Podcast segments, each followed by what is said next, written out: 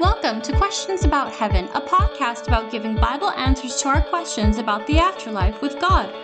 Each week, we seek to answer real life questions with biblical answers about the life beyond this world. Now, here's your host, Brad Zockel.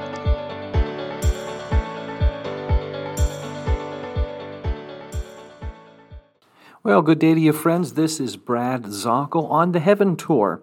And I surely hope that we're able to be together for a number of podcasts and you were able to get some answers to questions about heaven, about the end times, about God the Father, about what Jesus will be doing with us in heaven and how he can help us here on earth, and all of these different things when we think about what life is going to be like for us a thousand years from now, a, million earth years from now. What's it going to be like? And that's the reason for the Heaven Tour. I'm the director of Xulon International Bible Institute, and this year, this coming calendar year, there's going to be a great emphasis on getting the word out about heaven as to learning from the Bible, the scriptures that will help us understand these different things about the end times. And so, if you're driving right now, and I don't expect you to take notes, but if you're able to, if you'll write down some of these Bible references so you know this is not just my opinion, but that we can go to the scripture and be assured. So, we're going to be talking today about the coming of Christ, about when Jesus comes back. And we are talking about the opening of the floodgates of the end times. Now, you're going to see a couple of times when we talk about Jesus coming. His first coming, we read about in the Gospels. The four Gospels are the biographical books of Jesus. Now, that's his first coming. It was predicted in Micah chapter 5 and verse 2 that the Messiah would come to Bethlehem. And so he did. In Matthew and in the book of Luke, we read about this one coming, this Messiah, this one God with us. That's what the word Emmanuel is. And he will be known by the name of Jesus, Jesus in the Greek language, Yeshua in the Hebrew language. That's Jesus' first coming. Then you have his second coming, which is found in Revelation chapter 19. After the battle of Armageddon, Jesus will then come down in fulfillment of Zechariah chapter 14 and walk through the gate in fulfillment of Ezekiel chapter 44 when it says, The one going through the gate that is now opened in the eastern gate, which you know is sealed right now. When it opens up, the deliverer will go through. Jesus will then reign on earth. That's his second coming. Now, there's another time when Jesus comes to meet up, and that's known as the harpazo in the Greek. All right, that's going to be known as the rapture, is the term in the church. The early church used the Latin term, and it came out to be rapture. But the Greek word is harpazo, and that means a forceful snatching away. Well, the big question is when is this supposed to happen? I mean, you have people talking about the red heifer prophecy. Uh, there is right now in uh, the uh, Middle East, there is an introduction of a Messiah by uh, the Jewish, uh, the, the, certain Jewish uh, groupings will say that they have found the Messiah. you have others talking about a building of a third temple. And then we have people that will call me and ask for my opinion about the Euphrates drying up. Well, before I get into any speculation, let's just talk about this. Do we see signs that Jesus could be coming soon? Yes. But that doesn't mean that that forces the issue.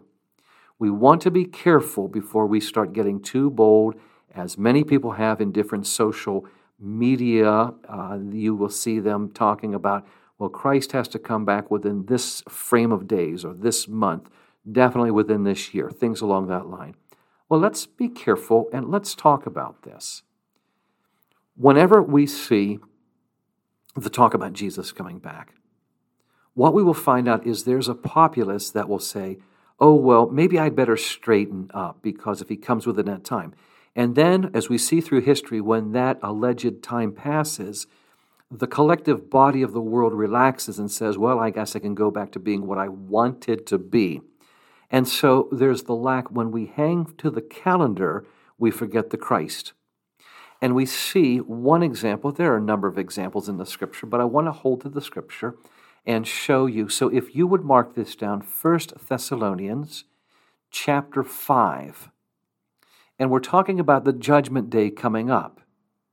And Paul says this to the Thessalonican church Now, brothers and sisters, about times and dates, we do not need to write to you, for you know very well that the day of the Lord will come like a thief in the night.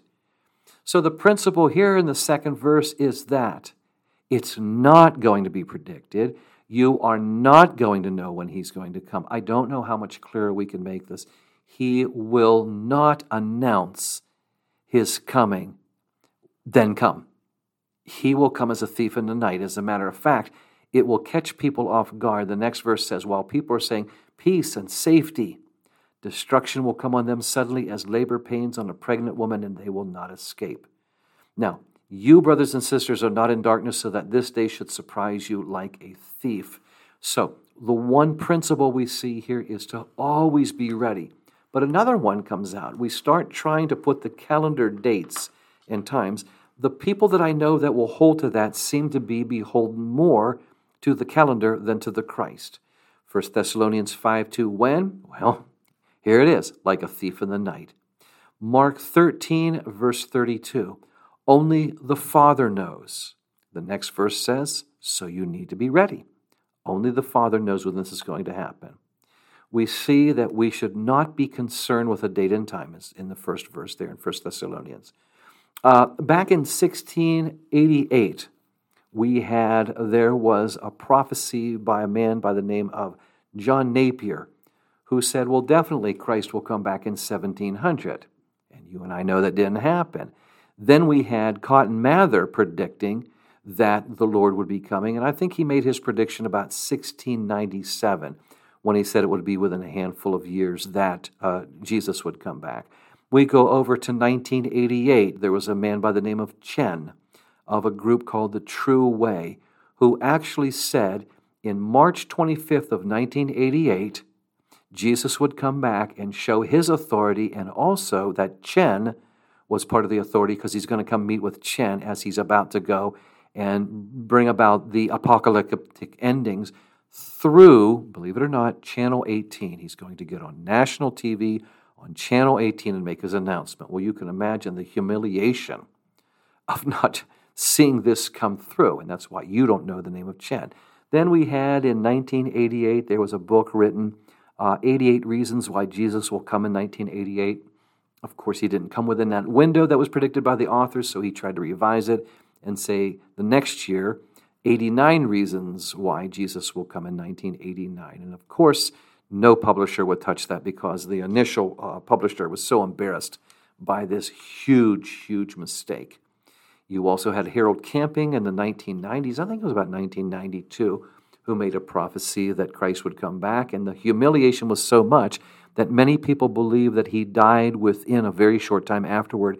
He was so mortified before the international stage that this was not true. See, we don't need to bother with the calendar. We need to concentrate on the Christ. It says we're children of the light, verse 5 of 1 Thessalonians 5.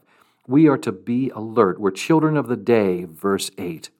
And what that means is if we are giving the true message, you see, when I listen very carefully, my friends, when I ascend to the podium or to the pulpit and I'm asked to speak at an area, or if I'm at a coffee shop meeting or a college and career meeting uh, with uh, students and such, you know what I take with me? I take my Bible, I don't take a calendar.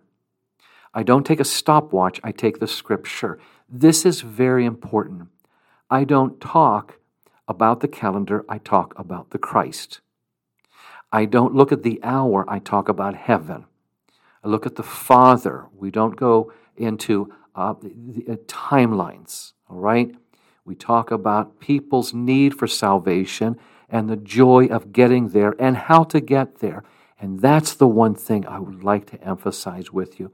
The scripture talks about this, that we should be ready at all times. As a matter of fact, what does it say in Revelation chapter 1? The opening verses. Read this and heed this because the time coming will be sudden. When you look at verse 1 and verse 3, it'll say the time is at hand, the time is short, and the Greek words there mean it will come speedily, it will come suddenly, and when it is, it will not stop. And so let's not worry about the calendar. Let's learn more about the Christ, how to glorify his name, how to share the need for salvation to all people. Let them know, and let's talk about that and make that the emphasis of our ministry. Could we do that? But if you're asking right now, does the Bible tell us? I mean, it seems like the times are, are short. We, yeah, okay, we do see symptoms of a world that needs uh, deliverance. Romans chapter 8, 19 through 22 says, Creation is actually groaning, so it has been for a while. But the one thing we need to do is to preach. And as it says in Luke 19, occupy till I come, which means do the things that Jesus would want us to do, which is to share salvation that he offers and let people know, as it says in John chapter 14, verse 6, that he is the way. No man comes to the Father but by him. But this is a gift, as it says in Romans chapter 6 and verse 23. Okay? All right, we'll get back to some more studies here, but I wanted you to know that it's a very, very important point. Thank you so much, my friends. This is Brad on the Heaven Tours. We're talking about different things in heaven, and I'm with Xulon International Bible Institute. If you are able to see your way to helping us out, the ministry is reaching to people through different of the different social media and to uh, different lessons, uh, online classes around the world and around the United States, here domestically and internationally. We're reaching people And if you are able to help, if you will go to our website, our parent website is xulon.org, X U L O N.org, X U L O N.org, and you will see a place where you can learn about us. And if you see the way to be able to donate to our ministry, well, then you remember that we are a 501c3. Your gift is tax deductible, and it would be most appreciated. Thank you so much. This is Brad Zockel. We'll continue our talk about the end times and about heaven in our next podcast. Have a wonderful, wonderful day. Thanks for joining us this week on Questions About Heaven with Brad Zockel of the Xulon International Bible Institute. Be sure to visit our website, xulon.org, to learn more about our Bible ministry. That's X U L O N dot org. While you're at it, if you found value in this show, we'd appreciate a rating on iTunes or if you simply tell a friend about the show, that would help us out too. And keep an eye out for our upcoming ebook, Questions About Heaven. Thanks, God bless you, and have a great day.